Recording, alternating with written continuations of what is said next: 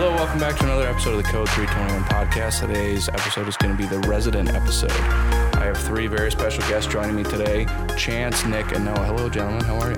Pretty good. Hey, So- thanks for having us. Absolutely, yeah. So today's episode is going to be about how you guys got into medicine. You guys are currently in what year of residency? Numero dos. Yeah, Number two. second years. Awesome, cool. So we're going to talk a little bit about how you decided you want to be a doctor. How did you start your path towards being a doctor, and kind of you know where you guys are going next. So cool. Do you guys have specialties picked already? Yes, we are all emergency medicine. All EM. Residents. Perfect. That's awesome. That's great. So, Chance, let's just start with you. You want to talk a little bit about um, when did you first realize you want to be a doctor, and kind of what were your first steps to leaning towards that? Yeah, um, I think we were all a little non-traditional here. Uh, I actually grew up thinking I wanted to be a vet. I grew up on a farm in Iowa. Uh, my only real experience with medicine was when the vet came out uh, on the farm, working on the cows and the horses. Uh, I thought it was so cool. He could do everything that he needed to do to fix fix anything that was sick. So I grew up shadowing a lot of vets. Went to school as a biology major, thinking that's what I was going to do. Um, it wasn't until like sophomore year of undergrad where I started shadowing um, and volunteering more with the medical uh, industry, um, working with hospice, doing some volunteer work at the hospital. Um, that kind of shifted gears for me, and I thought, oh, you know, medicine would actually be pretty neat. Um, so I decided to start kind of dual applying into both med school and vet school. Um, took a year off to mainly just do some uh, do some fun stuff, travel, um, work some fun jobs out west. Um, but ultimately, I decided medicine was the way to go.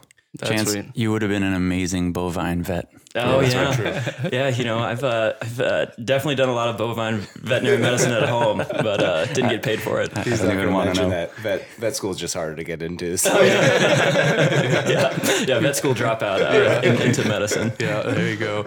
And uh, Nick, how'd you get into medicine? Did you have like a moment where you're like, oh man, I want to be a doctor? Or was it just kind of, so I actually I never wanted to be a doctor. My uh my dad's a doctor. My like uncle's a doctor. I'm you know I'm n- I'm now just another Jewish doctor. But I uh I wanted to be a marine biologist, and then I got hit by a car in high school, and I had nine surgeries, and then decided I was going to be a doctor. after Couldn't that. swim, so I guess I'll do medicine.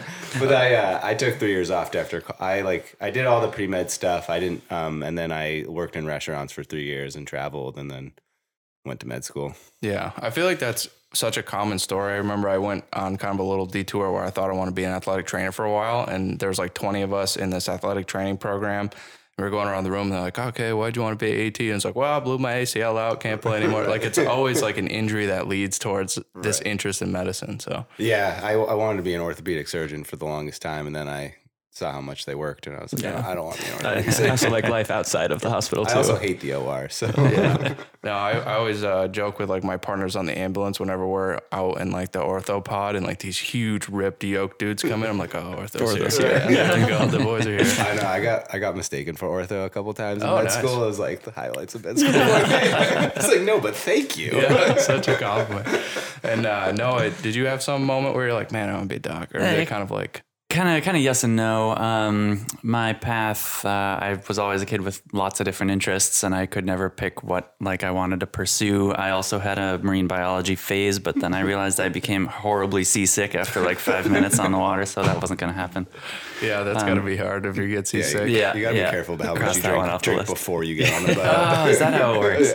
um, but uh, no, beginning of college, it was on the list, but then I immediately despised my biology class and everybody in it. So I stayed away from it for a long time. Um, but then after college, I ended up taking six years off. I kind of backpacked internationally for a while, eventually relocated to Southern California and was just kind of dabbling in all my interests and was like a bit of a dilettante. I would like flirt with one area for a few months, flirt with another for another. Uh, I was doing all these things kind of in parallel, and one of those things was volunteering in the local hospital.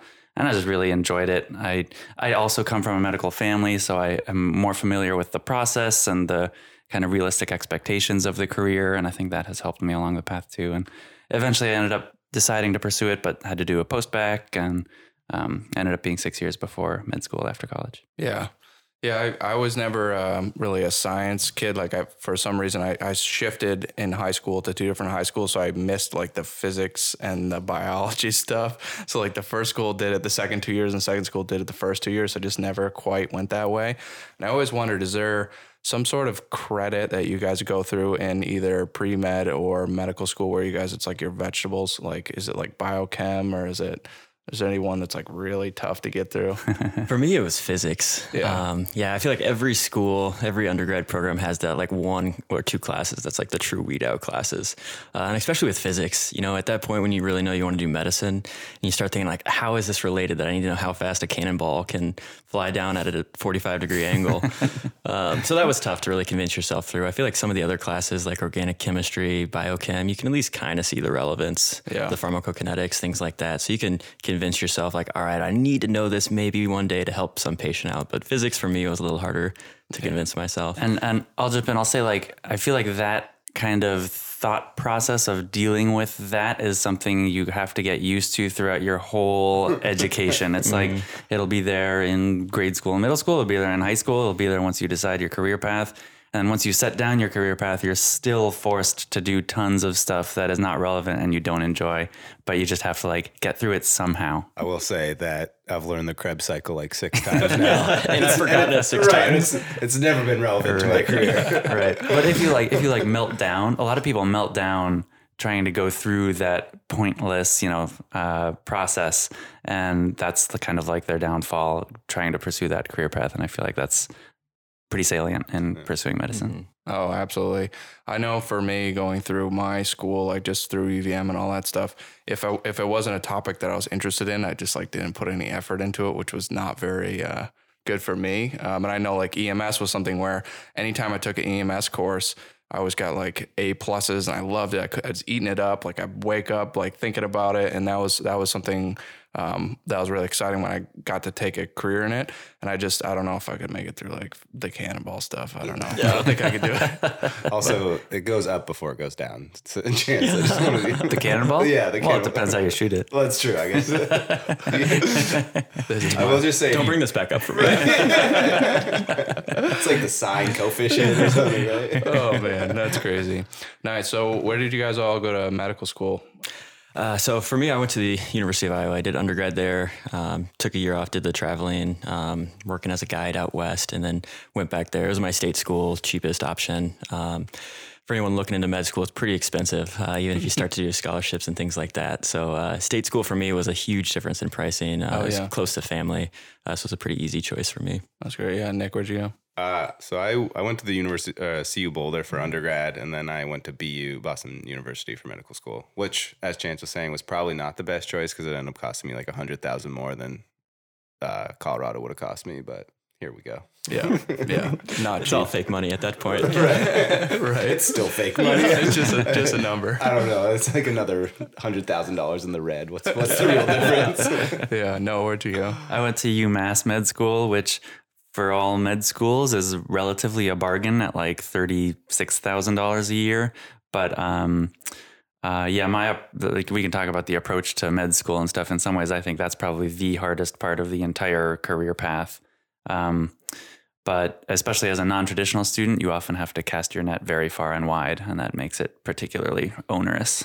Yeah, for sure. I, I know we've met a lot of people. Like I was saying, we have some people that go through our programs that kind of have that, you know, zeroed right in on med school, and their whole life from the time that they were like 12 to the time that they uh, start applying is all like geared towards that, like playing the cello. Like they go to like join this club, they join that club, you know, and that's just what they do. Like their whole life is building their resume, you know. And I remember when I did my orientation day at UVM, like I had no idea what I wanted to do. I just was like sitting there in the grass, and there was like this one kid who was like, "Yep, I'm gonna be a doctor. I'm in pre med program. Like I'm gonna apply it like year whatever, whatever. Like I got it all set up, and that was his whole goal. Like he had it all laid out from from start to finish. But it sounds like not all of you had that approach.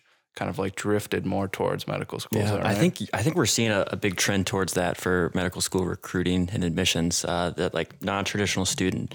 Um, I mean, I only took a year off, and I was still one of the younger ones in my med school class. Um, I think they're finding that people with those life experiences, whether they're working EMS or doing something completely non-related, you get a lot more of those life experiences. It's easier to relate to patients.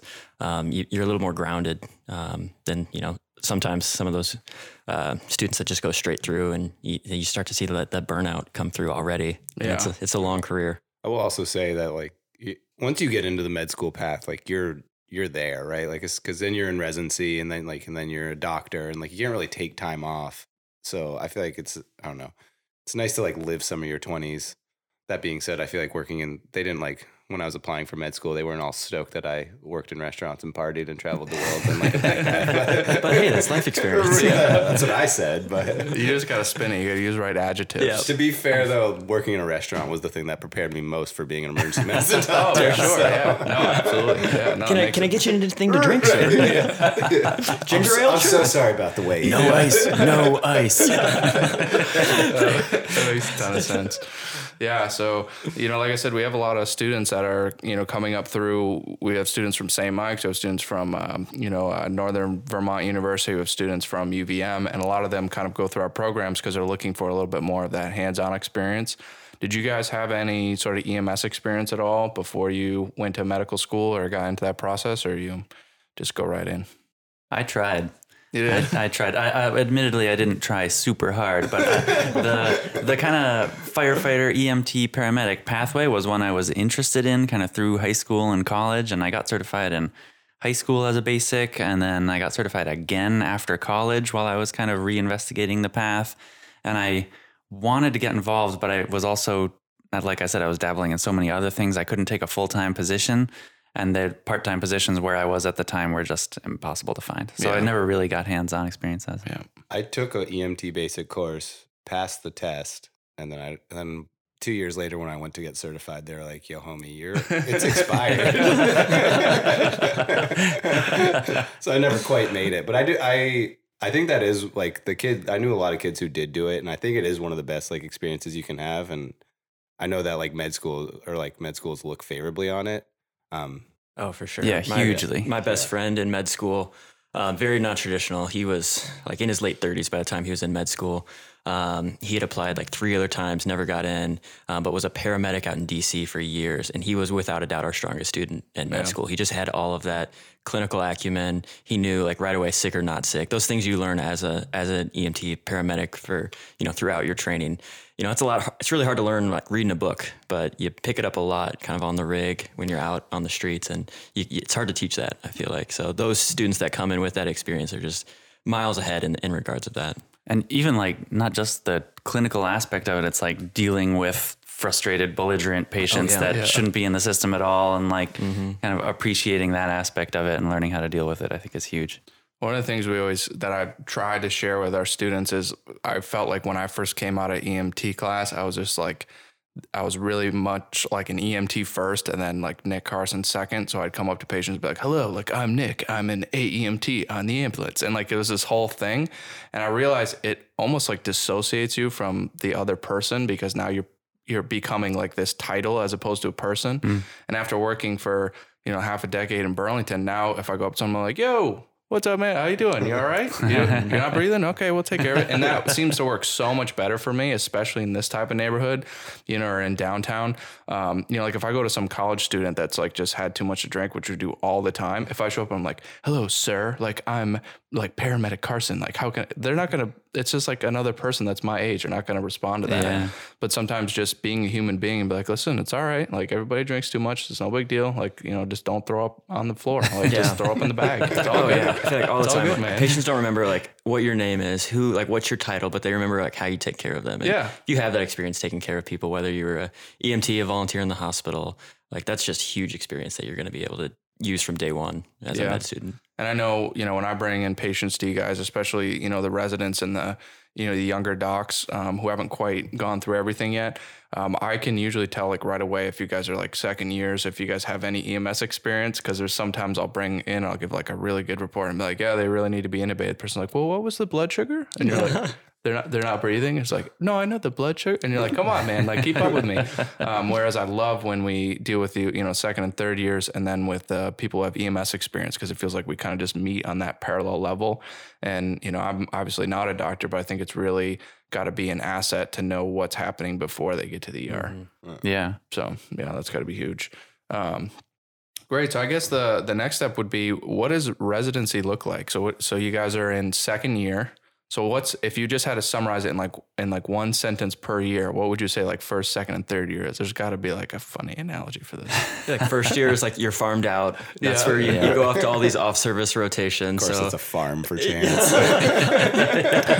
uh, you, year you'll work as a, you know, you're a general surgeon for a month. Yeah. You're uh, a, a MICU intensivist for a month. And you're really getting a feel for all of the different services out in the hospital. Realistically, you're a scribe for a year. Yeah. You're, you're a scribe and you have to you have to play nice in the sandbox. Mm. Yeah. It is too. Yeah. You Like, like, finally oh, made wow. it through the totem pole as a med student, and then you get to residency and you're like back to the first rung. Yeah. You just be um, like, oh wow, this is so interesting. Thank you so much for showing me this. Yeah, This it is so better though. Like that, you can you put a spin on it. Like, how does this affect me as an emergency medicine provider? Whereas Yeah, a med yeah. student, you go through and you approach every rotation as I could potentially be doing this for the rest of my life.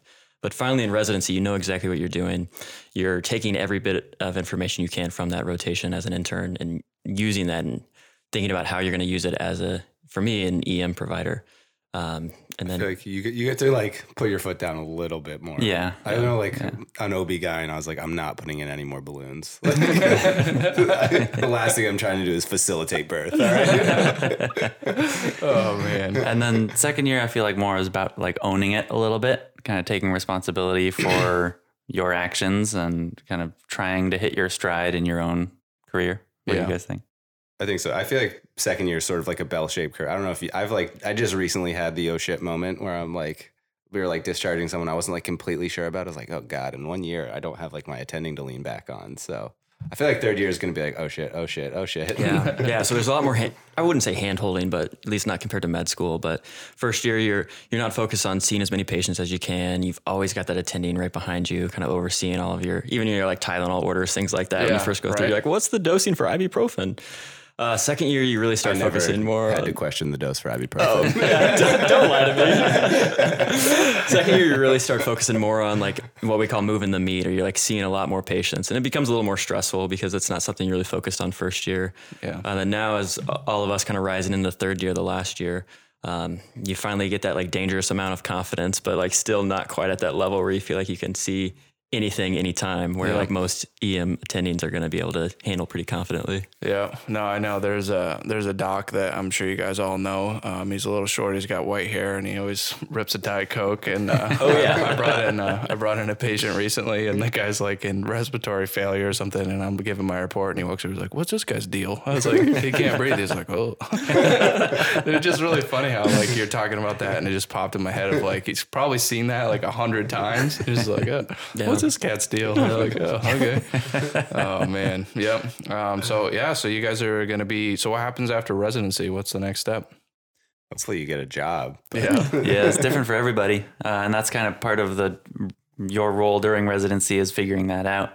So I personally am looking to stick around. I'll probably take on a job, maybe do some more additional training in ultrasound. nice. That's awesome. Yeah, is there such a thing as like a fellowship? Does that sound familiar? Mhm. Yeah. Yeah, so you've got um, at least for emergency medicine, but really any specialty, you're going to have fellowships. Depending on which specialty you're going into, um, the requirement for fellowships um, is either there or not. So, like my my fiance is an orthopedic resident, so essentially all of orthopedic residents go into fellowship. Whereas with emergency medicine, you really don't have to unless you're looking to really hone your niche or go into a certain academic field. So for me, actually, I'm thinking about a wilderness medicine fellowship uh, that would allow me to stick around here for a bit longer and kind of hone that niche that I'm looking into.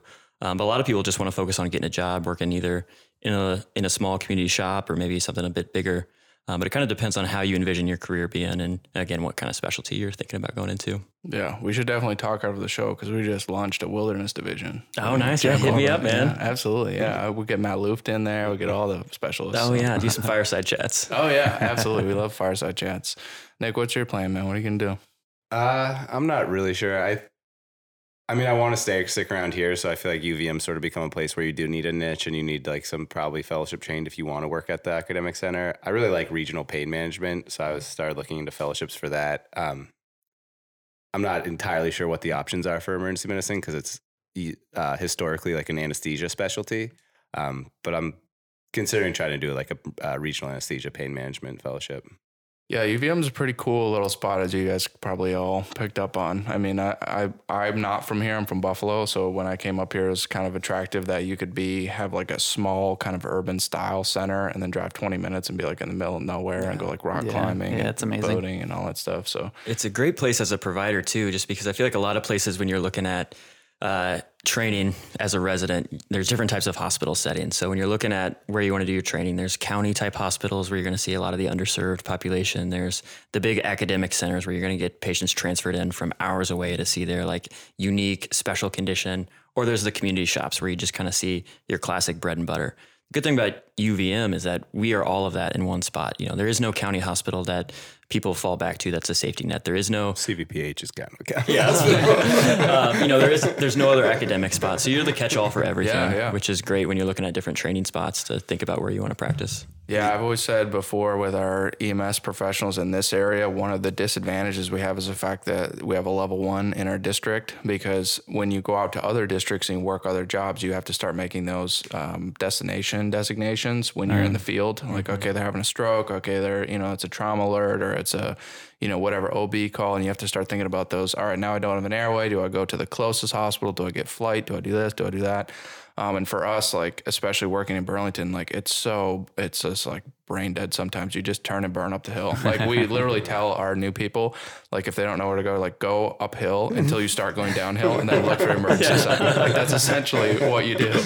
And uh, you know you don't have that pre-hospital you know designation stuff, so that's uh, sometimes a disadvantage. But yeah, it's cool. I mean, you get everything. You get you do get everything. I mean, you guys have how many beds in the year? Forty five. Yeah. I think there's more than that with Ward A now. That's right. Yeah. Yeah. So with the pandemic, we've obviously had to do some reshuffling. We've Yeah. got some um, zero pressure, negative pressure rooms. Yeah. Um, some a lot of overflow. We used to have a lot of hallway beds for those really busy days, but apparently hallway's not as kosher anymore. Yeah. When, They uh, they, brought it, they brought it back on Monday. There's some days, yeah, We where had it the one just- there was 30 in the waiting room, Yeah. and then we had Yeah. all the hospital, like all the. Yeah, at CVPH, I was running a trauma in a hallway bed uh, Yeah. last week. So you kind of, you know, it's just like EMS. You make do with what you have. Again, that's CVP. no, I love the fact that that's what I love about the ED though is like every time you go in there, like especially with a good charge nurse, like stuff comes in, it's like, hey man, you gotta do what you gotta do, like you gotta do it. So yeah, sort of. I feel like it's funny because every every level of care, especially like you know, I feel like the EMS world is like the Wild West, and then like you come to the emergency room and it's like the hospital like version of EMS because we don't know what's going on, and it's like in a hallway we're just like trying to do stuff, and Yeah, it kind of funnels down. I feel like you guys get like the truly undifferentiated patient. Like when we do our EMS month with you guys, I don't know how many times we got called out for a chief complaint that was not that at all when we rolled in. And you you guys figured out a bit. We get it. We figured out a bit more. Um, we hand it off to the hospitalists if they need to get admitted, and they like keep kind of figuring it out, if if you will. Um, and then the But that's- ICU criticizes like Yeah. everyone. It's like, sorry. I know I, I we always describe it as like EMS is just like dirty street medicine. Like I remember I, I was learning my norepi drips when I was in paramedic school and like they gave me all this weight based dosing and all this other stuff and the pumps and the GTTs and all this. And I went up to the ICU and I was talking to one of the nurses who also like flew flight. She was like, all right, here's what you need to remember. Give them five if you want to just try it out. Give them ten if they're if they need it norepi, and give them twenty if they're about to die. Like, there you go. And I've used that rule on the ambulance so many times, and it really works really good. that's great. Same thing when uh, I, I was learning like propofol and I didn't really understand what it does because we don't really use it pre-hospitally that much. And that same nurse was like, "Here, I'll show you." And she goes over, she like cl- shuts it off. The guy like wakes up a little bit, and she turns it back on. He passes right out. She's like, "Short half life." Like, oh. like that's what I learned the best Yeah. is that type of teaching, and I really enjoyed. Um, you know, obviously in EMT school, you do like it's like 20 hours of clinical. AEMT school, you do like 50. Um, and in paramedic school, I did like 760. So it's just so cool. Like we got to go to the cath lab and see them like put a stent in and watch an EKG like come right back to like isoelectric. And I was like, oh man, this is really cool. And that's where I learned the best. You know, so that whole cannonball thing is just my nightmare. Well, and- and really, that's that's med school and residency as well. Like you know, you spend four years through med school learning all of these very discrete minutia of you know pharmacokinetics and how each drug and interacts with everything else. And then you get to residency, and depending on which specialty you're in, you realize like, all right, this is what I really need to know. You Yeah. know, you're not like sternal rubbing someone to ask what they weigh in kilograms. You know? I mean, when he says you learn it, you can answer a multiple choice question based on it, and that's about it. yeah, right. Oh man, it's I got I gotta imagine it's similar to like EMS when you do all this training in the classroom and then all of a sudden hit the street and like someone's just lying there and now you're like, uh, all these multiple choice questions aren't working.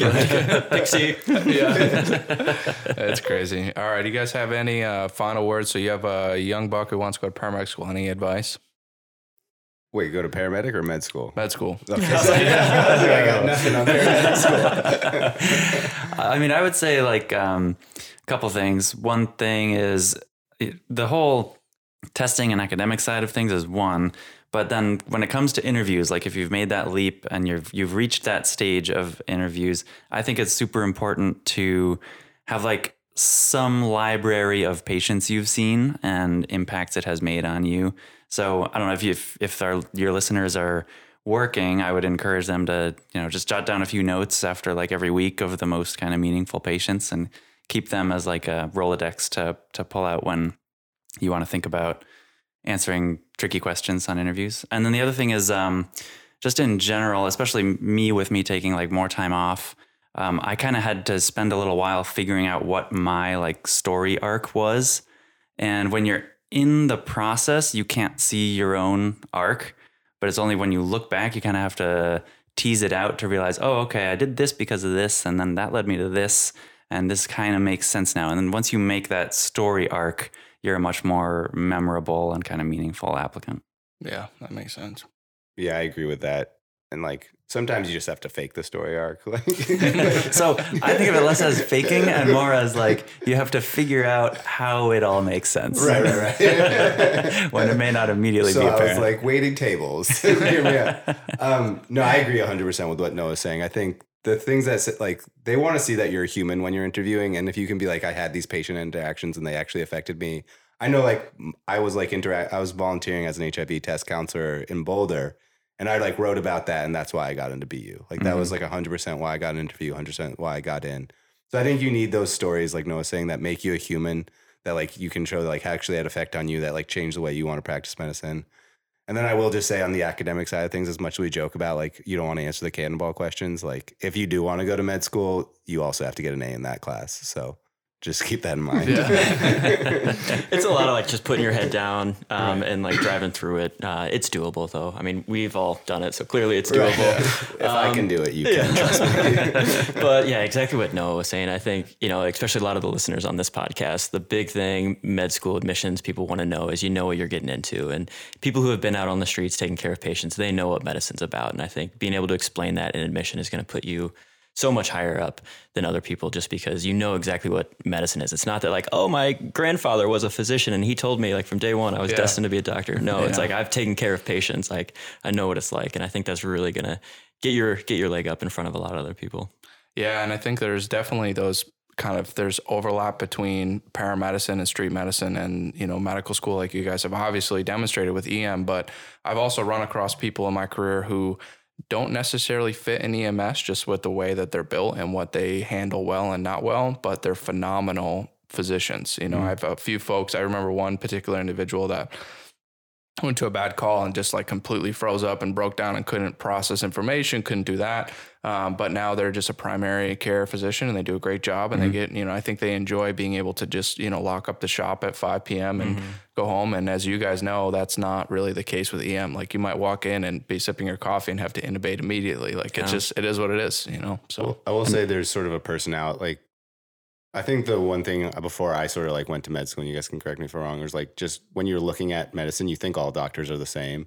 But realistically, like there's so many, there's such a spectrum of like personalities. Like, I mean, I know all of us are EM, so like we probably all liked our like MICU rotation and like the sick patients and the patients are crashing. And you see these internal medicine patients who are, are like internal medicine residents who just like want nothing to do with it, right? Yeah. Like they're going into endocrinology they want to like think about glucose and like, yeah. control diabetes. Yeah. So like there is something for every personality type in medicine. Yeah, that is cool. Well, guys, I really appreciate you being here. Hopefully, uh, the listeners can pull something uh, valuable from this. But uh, thanks for being here. I appreciate it. You bet.